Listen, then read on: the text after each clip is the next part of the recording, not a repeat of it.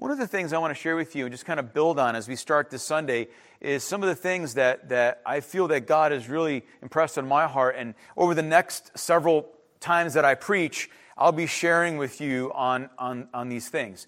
And it's simply this one of the, the, the three words that just highlight really where we are and what we've got to focus on. And, and the reason is because Jesus is coming. I, I, know we, I know we always say that, but Jesus is coming. We don't have forever. Literally, we don't. And so we, we need to be ready to do everything that God wants us to do and to be who God wants us to be because He's coming. And so as we were going through, there's three words, and it's simply this, and it sums up our Christian life. It sums up what the church ought to be, what the church is, and it's simply this. Brothers and sisters, if you want to know what's going on this year, if you want to, you're going to hear it over and over again this year, it's simply this. Gather, grow, and go. Gather, gather, grow, and go. Listen, for some of you, I'm talking to the choir. That's okay because if I'm talking to the choir, it's your job now to pass this on to somebody else right? And so we're going to look at, for the next couple of weeks when I preach, just this, uh, this, this idea of gathering and ga- the word gathering. And then we'll look at growing and going, and that'll be over the next several weeks. But we've got to focus on this gathering aspect. You know, we live in an interesting time, interesting world where the idea that gathering together in the church has been minimized. And this is not something new. This is something that has happened for quite a while now. And there's a lot of reasons for it, right? I, I want to sum it up with this very simple statement, and you can chew on this for those of you who are, are listening and, and, and care to go further in your own inquiry and, and, and research. And it's simply this. It's that because for many people, the idea of the church gathering as one is an ideal, but not the reality that it is right now. And you can get philosophical, theological, and a lot of different things. It's not just an ideal where Jesus said, I will build my church and the gates of hell will never prevail against it. Where Jesus the apostle says that Christ is the head of his church. It is, it exists. It is here. It's founded by Jesus and Jesus is here in our midst among his church, the body, the household of faith, the household of God, among his people. It is a reality. It's not just an ideal. I'll tell you why. Because Jesus died and rose again. And when you receive him by faith as your Lord and Savior, he lives in you. And when He lives in you and we get together as God's people, He's here. He's already here, but in a powerful, dynamic way among His people. He's speaking and He's moving and He's doing things.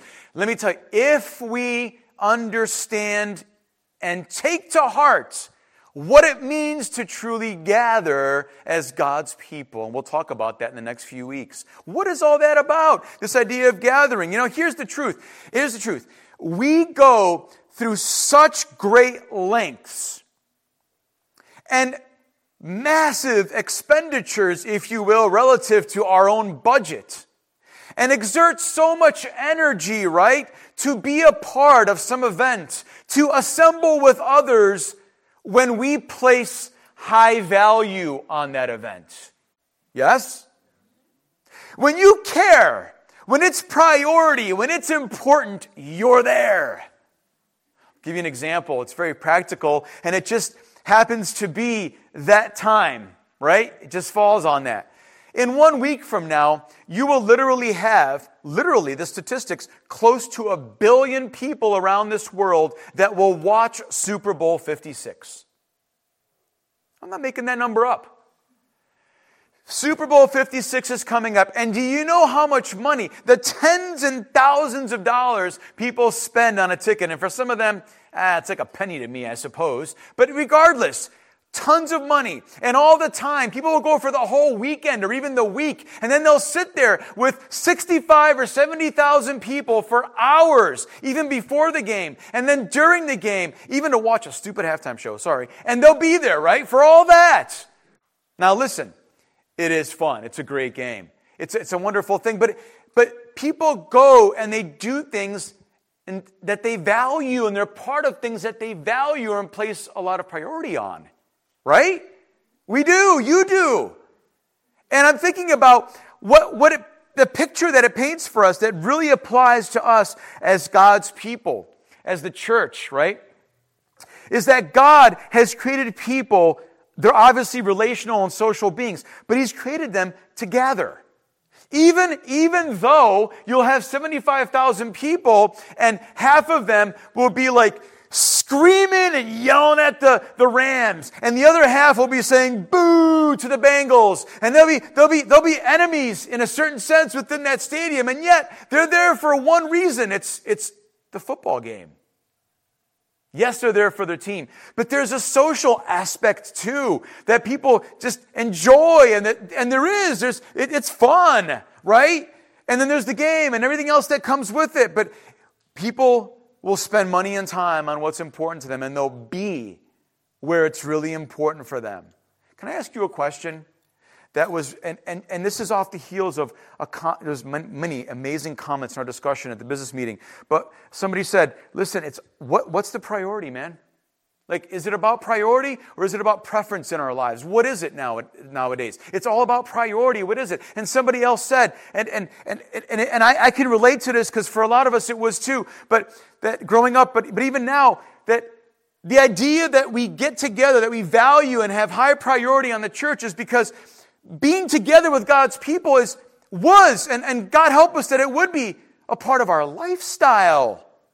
It's not just a routine. It's not just something we do, but it's part of our lifestyle. The idea of getting together, gathering as God's people.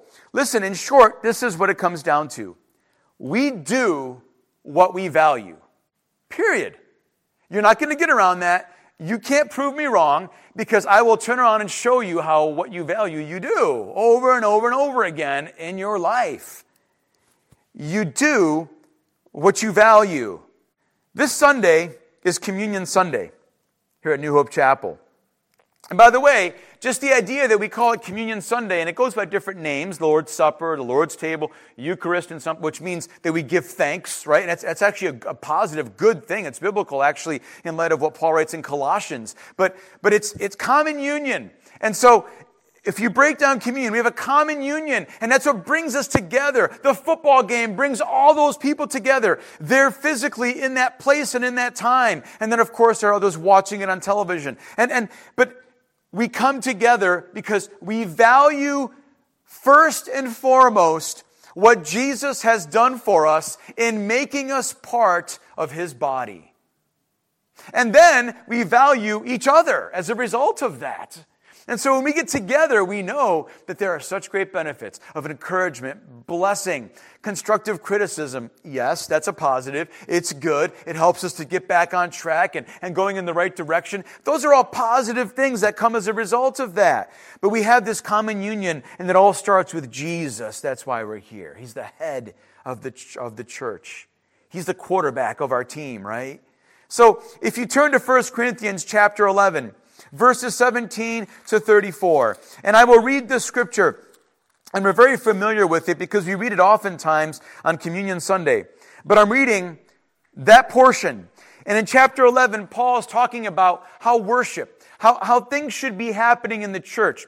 What is the proper order or way when God's people gather that things should play out? And of course, he focuses on the Lord's Supper, communion. And he talks about that as well. And so I'm going to backtrack because normally we start at verse 23 when we have communion and we read there, but we're going to go back to verse 17 and I'll read all these verses quickly, but I'll read them. And I want you to notice something. You must note something in this text. You can't escape it. I believe it's there for a purpose, but you've got to note the repetition. You've got to note the emphasis that Paul makes under the inspiration of the Holy Spirit here in this text. Very important. And hopefully you pick them up as I read it and I emphasize even in my reading. Verse 17 in 1 Corinthians 11, I'm reading from the New American Standard. But in giving this instruction, I do not praise you, he says to the Corinthian church, because you have together, you, because you have come together, not for the better, but for the worse. For in the first place, when you come together as a church, I hear that divisions exist among you, and in part I believe it. For there must also be factions among you, in order that those who are approved may have become evident among you. Therefore, when you meet together, it is not to eat the Lord's Supper. For in your eating, each one takes his own supper first, and one is hungry, and another is drunk. What? Do you? I mean, I could just see Paul writing this as he's what? And in my text, it has an explanation point. What? Do you not have houses in which to eat and drink? Or, you dis- or do you despise the church of God and shame those who have nothing? What shall I say to you? Shall I praise you? In this I will not praise you. Verse 23 For I received from the Lord that which I also delivered to you, that the Lord Jesus, in the night in which he was betrayed, he took bread, and when he had given thanks, he broke it and said, This is my body, which is for you. Do this in remembrance of me. In the same way, he took the cup also after supper, saying, This cup is the new covenant in my blood. Do this as often as you drink it in remembrance of me. For as often as you eat this bread and drink this cup, you proclaim the Lord's death until he comes. Therefore, whoever eats the bread or drinks the cup of the Lord in an unworthy manner shall be guilty of the body and the blood of the Lord. But let a man examine himself, and so let him eat of the bread and drink of the cup. For he who eats and drinks, eats and drinks judgment to himself, if he does not judge the body rightly. For this reason, many among you are weak and sick, and a number asleep. But if we judged ourselves rightly, we should not be judged. But when we are judged, we are disciplined by the Lord in order that we may not be condemned along with the world. Verse 33. So then, my brethren, when you come together to eat, wait for one another. If anyone is hungry, let him eat at home, so that you may not come together for judgment. And the remaining matters I shall arrange when I come. Now, wh- why am I reading this? I mean, Maybe you're not familiar with this, maybe you are. But we often read that middle portion, and then before that text that we read in communion, and right after at the end there, five times in this text, five, count them, five times, the idea, the word come together, the thought is there in that text. Five times. You know what that means? It means you should pay attention. That means you got to take it seriously. That means that it is critical and absolutely necessary that if there's communion or the Lord's Supper, that it requires that we physically come together. I shared this in the first service, and Pastor Dan was here in the first service, and he knows. When we, we, when, when we first shut down, then we opened up, we did our live stream, and we made a decision that, okay, we'll have, we'll have communion virtually. Now, there's nothing wrong with that, I, I will say. But I don't think it best fits what Jesus intended for us to do in eating from the Lord's table and communion. I do not believe that. And we can argue about that. We can discuss that. That's my personal opinion. I'm not going to die fighting over it, but I do believe that. The idea that, that it just felt so weird that I'm going to be partaking and eating, and especially in light of what even Paul writes here in 1 Corinthians about the idea of coming together. Oh, but we're coming together in spirit, and, and we're, I'm breaking bread in my home, and you're doing it there. And yes, yes, and, and no, that's fine. And again, I don't know that it's wrong, but we have to be careful here because we are told here that when we come together, repeated five times, there's something critical about this word the idea of gathering together. Now, I will also say, it's really important that the idea that we have technology that assists us and helps us and is used as a tool that God has given us, and I do believe that, by the way, with, with that we can send out these signals and these sermons all over the world or people can see them anywhere. I think it's fantastic. I do. But let me just say something. Let me just say something, and you've got, you've got to hear this. And none of you already know this because we've said it in different circles. This is a great tool. It's a fantastic tool and it's fine. I think it's great that we can use it in this way. But listen, the technology is just a tool. It's not a replacement. It's a gift. It's a gift for circumstances that required. It's not a replacement. Period. End of story. It's not. That's not how God designed us. That's not how God designed and instituted His church, that it would be a replacement for that. It's a great tool, but it's not a replacement. Please note that church, as we call it, the body of Christ, the people coming together, is never less than a gathering. Can it be done virtually? Yes. Is that what God intends all the time? Probably not. It can be done, but probably not. A local church is an assembly. And if a church never meets, it is no church at all. I feel like saying, this is me, but I'll say it. Got a problem with that statement? Like, really, it's really critical when you look, and I'll, I'll cover that in a second. And communion, when, as we participate in a minute, communion points to this gathering that, that occurred even in Jesus' time when he gathered with his disciples, even Judas, even Peter who betrayed him, and even Judas who knew was going to, I'm sorry, betray him, and Peter who denied him. And he sits with them and he, and he has dinner with them, and there's a gathering and there's fellowship in it together. And that, that gathering still takes place today as it did in the first church because that's what we're doing right here, right now, today. Assembling isn't just something that churches do. A meeting is, or this gathering in part, is what a church is. It's not just what we do, it's what the church is. It's a gathering, it's an assembly. God has saved us, as you know, as individuals.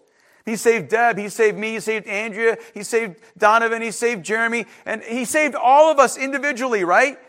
And He saved us to something bigger than ourselves. He saved us something more than just us as individuals. He saved us to a gathering, a collection of people where He spoke and He made His call out to us and He gathered us to be a gathering. You know, Christianity, God never intended it for it to be lived in a vacuum or individually.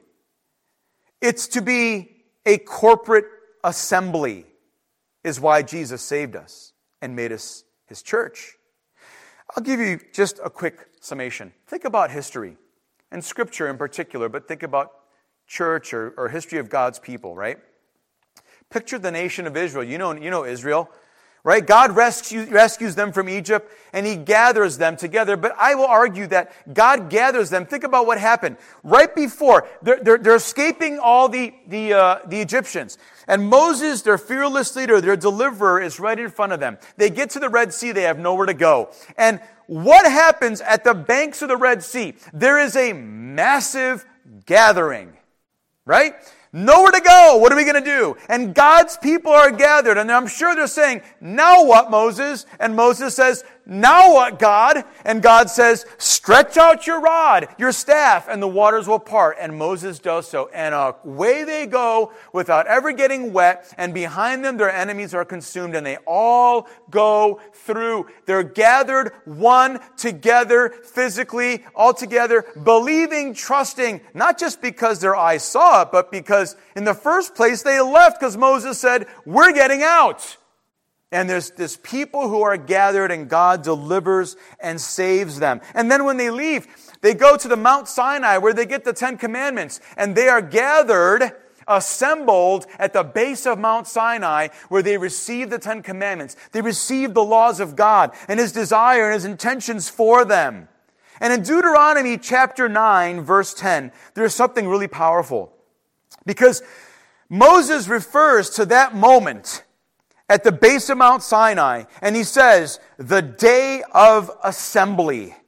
In that day of assembly, where they were all gathered together, and even at other key junctures in Israel's history, the nations similarly gathered as an assembly before their covenant God. Many times over and over and over again. Do I need to remind you of all the feasts that they had, and they were all assembled. It wasn't like the 12 tribes all came together to celebrate the feast, and, and the tribe of Bob. Okay, just, but my tribe says, nah, not this feast. They didn't have that option. That, that was, that was, their priority was nowhere near. They, when they got together for the feasts, and all the other celebrations they had, they all got together. They were gathered, assembled, congregated together to hear from God, to magnify God, and to do what God told them to do. They were together, they were assembled. Again, meeting together and assembling is what a church is who the people of God are in so many ways. The word, if we jump forward to the New Testament, and we're familiar with this for assembly is the word ecclesia. And if you've been in Bible studies or if you've been in church long enough, that's the church, right? The ecclesia. It's the, the, the, assembled ones, the ones who are the called out ones who are assembled. And it's the same word in the New Testament that the writers use to refer to the local church. Like, for example, New Hope Chapel. But it has amazing connections, this word, to Exodus chapter 12 and verse 3. And Exodus chapter 12 and verse 3, and how amazing it is that it's connected to communion, really, in the end. Because that's where the Passover is instituted, and God says this is what you ought to celebrate before you cross. You, and he's, this is how you're doing the Passover with the lamb. This is what's happening. And this is how you ought to celebrate it. And, and in verse 3, there's this idea, there's a term for assembly there. When they're assembled together to hear this from the Lord as God's people, that has a connection to, to, to the term ecclesia when you trace it back to this word in Hebrew. And it's the same word for assembly. That God's people are gathered together before Him and they are assembled. And it's an amazing amazing connection. It requires almost a separate study to understand how awesome it is. And really, in simplistic terms, it's just a term for gathering. But when it's applied to the church, you have to remember that this word carries that rich Old Testament connotation of standing together as God's chosen people before Him. I apologize for my emotion, but this is, it's just incredible that God would even choose me and that we can have this where we're gathered together. And so, if we go through the New Testament, what does it teach us about the local gathering of the church? Well, first, we see that the church is regularly gathered, don't we? We see that in the book of Acts. We also see it in Paul in chapter 11 and chapter 14 in his first letter to the Corinthians. He uses phrases like, when you come together as a church, and the whole church comes together. He didn't say, if you come together as a church, if you feel like coming together as a church, when you come together as a church. It's the same language that is used by Jesus when they're talking about prayer and, and, and, and fasting and prayer. And Jesus says, when you pray, not if you pray, if you feel like praying, if you know what, you have an energy to pray, when you pray, which means it's a pattern, a regular lifestyle, part of your lifestyle. It's a thing that's part of your lifestyle. It happens regularly that you're praying. It happens regularly that you're meeting together. And Paul says, when you come together as a church. When you gather as a church, it's regular and consistent. Secondly, the church assembly, the gathering of the church, is a distinct event. That's awesome.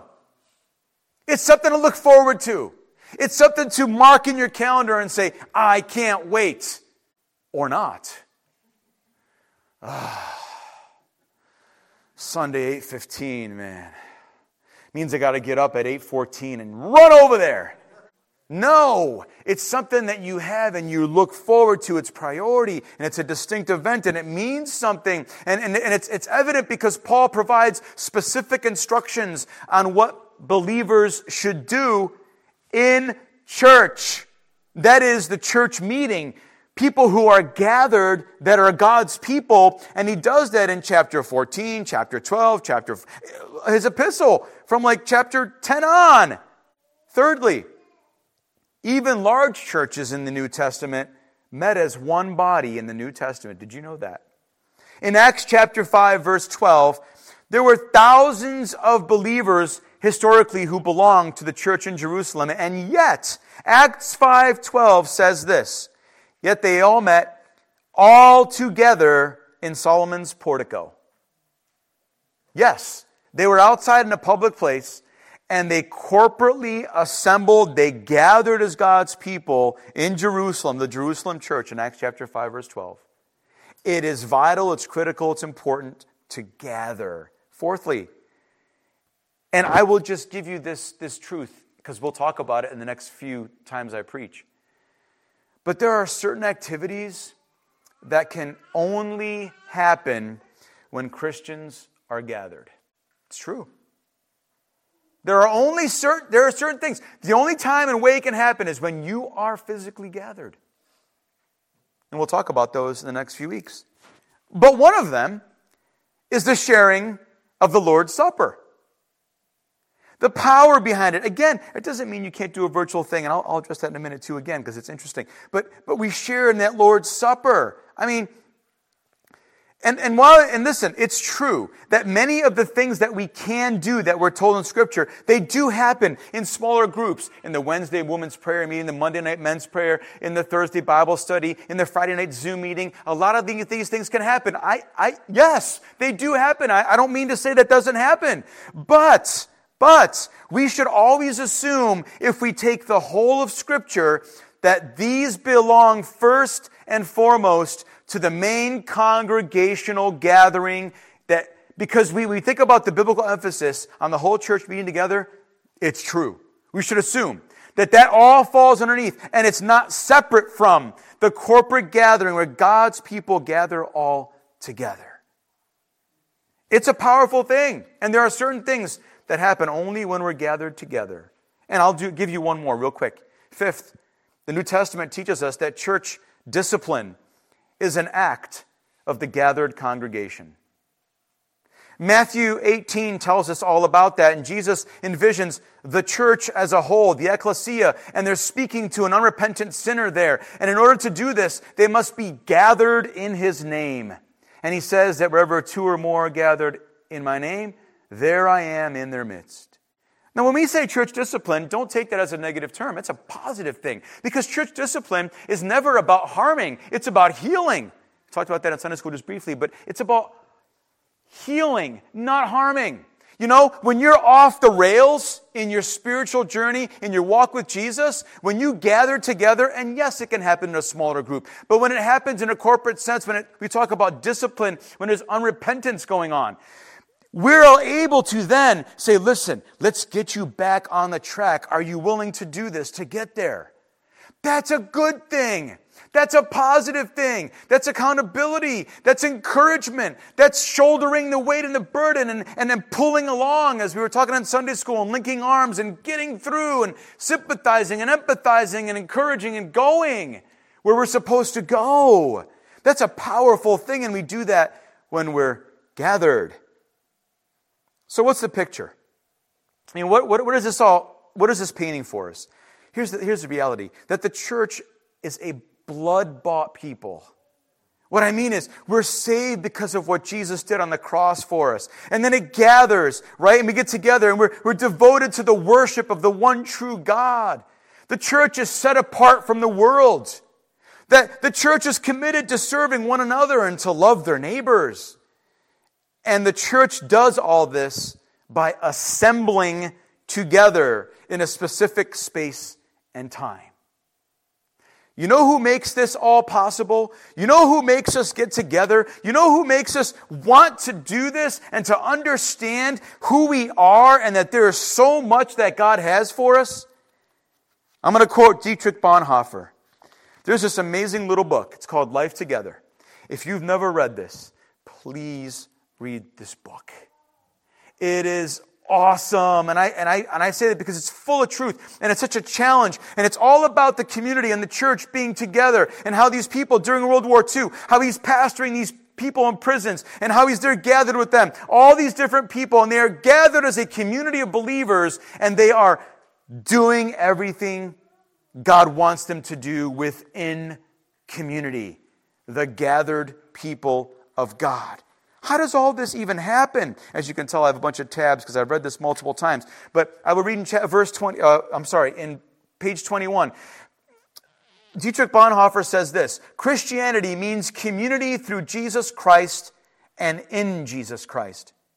No Christian community is more or less than this.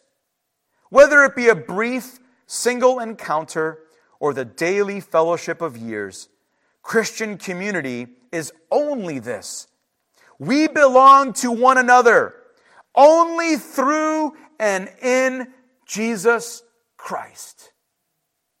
I mean, what else do I have in common with Anne over there? Think about it. But now we have more in common through our conversations because the commonality was Jesus. Man, that is awesome. Think about that. And no matter how different we are, it keeps us in our spirits like this, right, Ann? I mean, we, we are the same family, the same body of Christ. And we're, we're the church and we gather together and amazing things happen. I got to keep reading this. He says, what does this mean? He says it means first that a Christian needs others because of Jesus Christ. It means second, that a Christian comes to others only through Jesus Christ.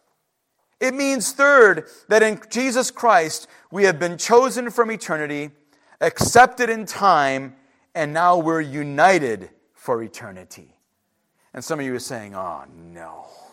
but we are. We are united. God has brought us together to be one, His body getting together, a church is more than a gathering, of course, if you think about it, right? Because we're going to leave and we're going to disperse, right? We're going to go different ways. We've gathered and then we kind of, we scatter.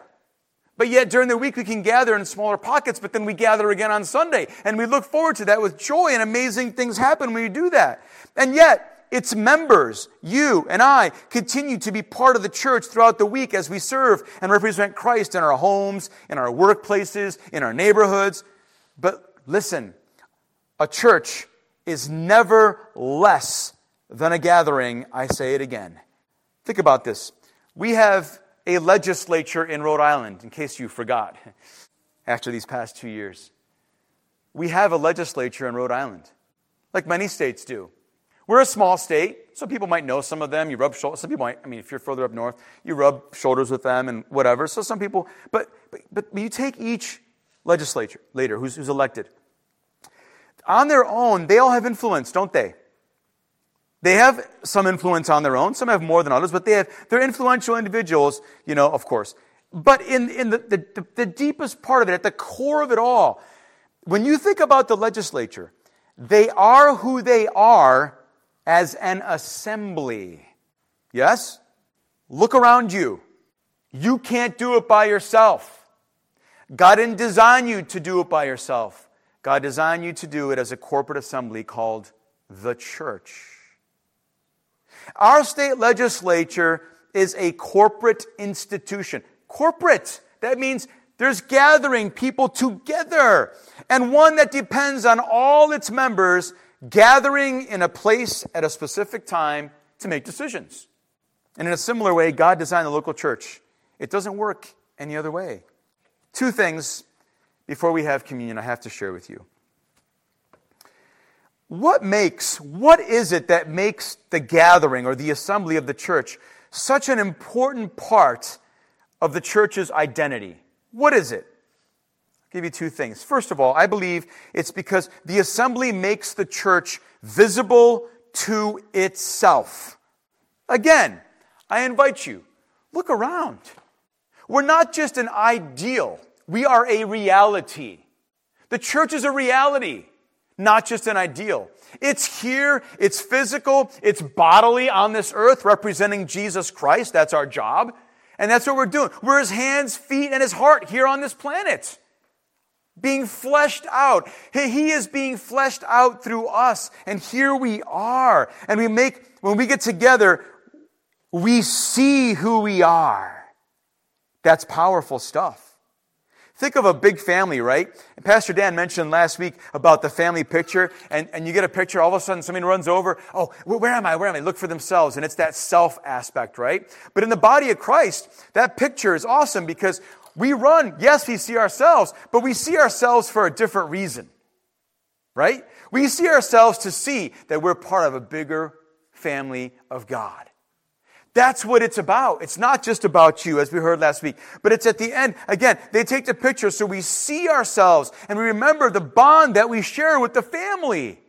And it evokes memories and that inspires us to do more with them when we can. Amen? And so when a church gathers for corporate worship, the congregation is presented, as it were, to itself.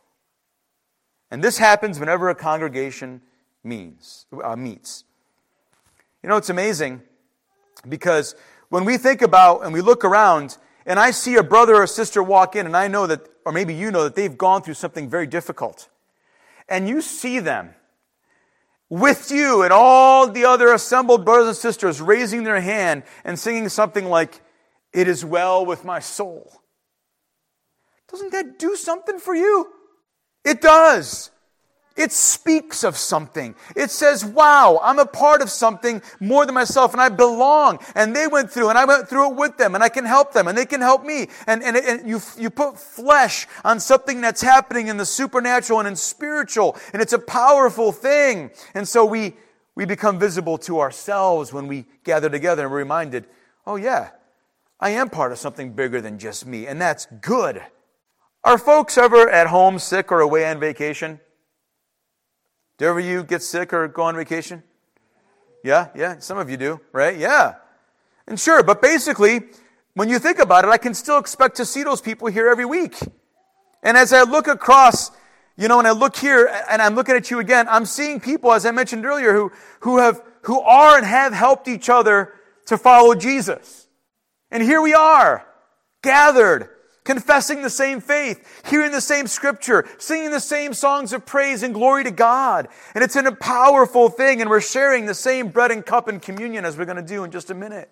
It's powerful. And it's not just that we see who the church is to ourselves, a visible picture, but it's also, secondly, the second thing I'll share is that the assembled church makes the church visible to the universe. In Ephesians chapter 3 verse 10, Paul says this. And he's really talking about why God joined the Jew and the Gentile together to be one body, his church. And he says, so that through the church, so that through the church, so that through Bob Jaruda, the manifold wisdom of God might now be made known to the rulers and authorities in the heavenly places, so that through Dennis Champlain, the church and manifold wisdom of God might now be made known to the rulers and authorities in the heavenly places. No, the church. Yes, you individually, but the church collectively. It is made known to the rulers and authorities in the heavenly places. The manifold wisdom of God, which was simply this, that he had a plan that there would be someone named Jesus, his son, who would take on flesh and come and gather with humanity to point them to their creator God who wants to be in relationship with them. That's an awesome thing. That is an awesome, awesome thing. We become visible to the world that here gathered on Sunday morning is Christ's church at New Hope Chapel. It's beautiful, it's powerful, and it has so much benefit. In front of you, you have your communion cups. And I ask you to take those front of you in the seats. I'm going to, I'm to grab mine because I forgot to grab it real quick, and I'll be back up there in a second. But communion is a picture of that oneness, of the gathering, of assembling right over a meal. You can open it, but just be careful because it'll be a minute. Let me ask you a question as we close and we read a scripture one more time about communion and then partake. What kind of Jesus are we serving? What kind of Jesus are we following? What kind of Jesus are we trying to emulate in our lives? What kind of Jesus died for you? And I don't mean to be extreme and don't take it that way, but Jesus is not a pixelated God on a screen somewhere. He's not. And while there are benefits and it's a tool, all the technology in the world can never replicate what it means that Jesus lives in you and that we are the temple of the Holy Spirit. And in this flesh, the, the, the Spirit of God resides. And when we come together, and we flesh out what it means to be the body of Christ that can never be replaced in a pixelated fashion. Sure, there are things we can benefit from. I get that. But Jesus is not virtual, He's real. That might be hard for some of you to take, and I know some of you are squirming because you're techno geeks or tech geeks. But it's the truth. It's the truth. Matthew chapter 26. Jesus said these words when he gathered with his disciples. He asked them to prepare for the last Passover before he died on the cross and gave his life for the sins of many. He said in verse 26, And while they were eating, Jesus took some bread, and after a blessing, he broke it and gave it, gave it to the disciples and said, Take, eat, this is my body. And when he had taken a cup and given thanks, he gave it to them, saying, Drink from it, all of you. For this is my blood of the covenant, which is poured out for many for forgiveness of sins. But I say to you, I will not drink of this fruit of the vine from now on until that day when I drink it new with you in my Father's kingdom. Oh, man. Brothers and sisters, family, when you hold this and you think about communion and how it's all about gathering and assembling and going to that table, because think about it. When we're together and we're doing this and we see each other as the body of Christ in the flesh, and then we partake together in the flesh, listen, it will never do, it will never take the place of things that we try to do outside of gathering together. What's your priority? What's the most important for you? Who's the most important to you? Is it Jesus? Because if it's Jesus, you will value his body, his bride, his household, the church, equally as much. After all, Paul said in Ephesians, in chapter 5, when he's talking about husbands and wives, that Christ loved the church so much that he gave his life for her. The church, the assembled, called out, and gathered ones. And what a beautiful picture it is that when God's people gathered for the Passover, they found salvation. When the disciples gathered with Jesus, where Jesus initiated the Lord's Supper, he gave it to them and said, Take and eat and drink. And then he says, I won't do it again. And it's all about the gathering. In chapter 4 of Acts, they got together and they broke bread regularly, a, a picture of communion. And then Jesus says, There's ultimately going to be not just that right now we're proclaiming that Jesus died, but we celebrate that he died for our sins. And we also proclaim and look forward to the promise that every one of us who are His, past, present, and future, will one day be gathered again. Where? At the marriage supper of the Lamb. It's all about gathering because we've been gathered. Amen? Lord, thank you for this bread and this cup. Lord, even as it speaks to us and it symbolizes your body and your blood that was shed for us, we thank you that you physically came to this earth and you met with, you assembled, you gathered with broken people and you healed and you restored and you reconciled them back to the God the Father. And you did that through your sacrifice on the cross. Thank you that you are working to gather us all together so that one day we'll be gathered in eternity, celebrating and praising you in glory forever and ever and ever. Lord, I thank you for your forgiveness. I thank you for your mercy, and I thank you for your grace that allows us to gather to celebrate you. In Jesus' name I pray. Let's eat of the bread together. Thank you, Lord. Let's drink of the cup together. Lord, thank you for this word. Pray, Lord, you just seal it in our hearts. Father, as we go, I pray that your Holy Spirit and your word would reinforce the necessity, the urgency of needing to gather, grow, and then go.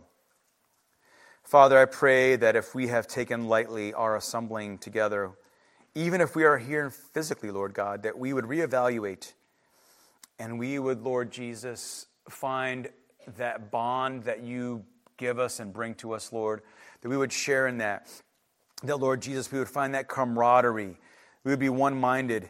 That we would, Lord, just be, Lord, heading towards the goal you've given us, Lord, and that is to proclaim the gospel, to share your love, and to praise you and give you all the glory for gathering us that we could be the gathered. In Jesus' name I pray. Amen. God bless you. Have a great day.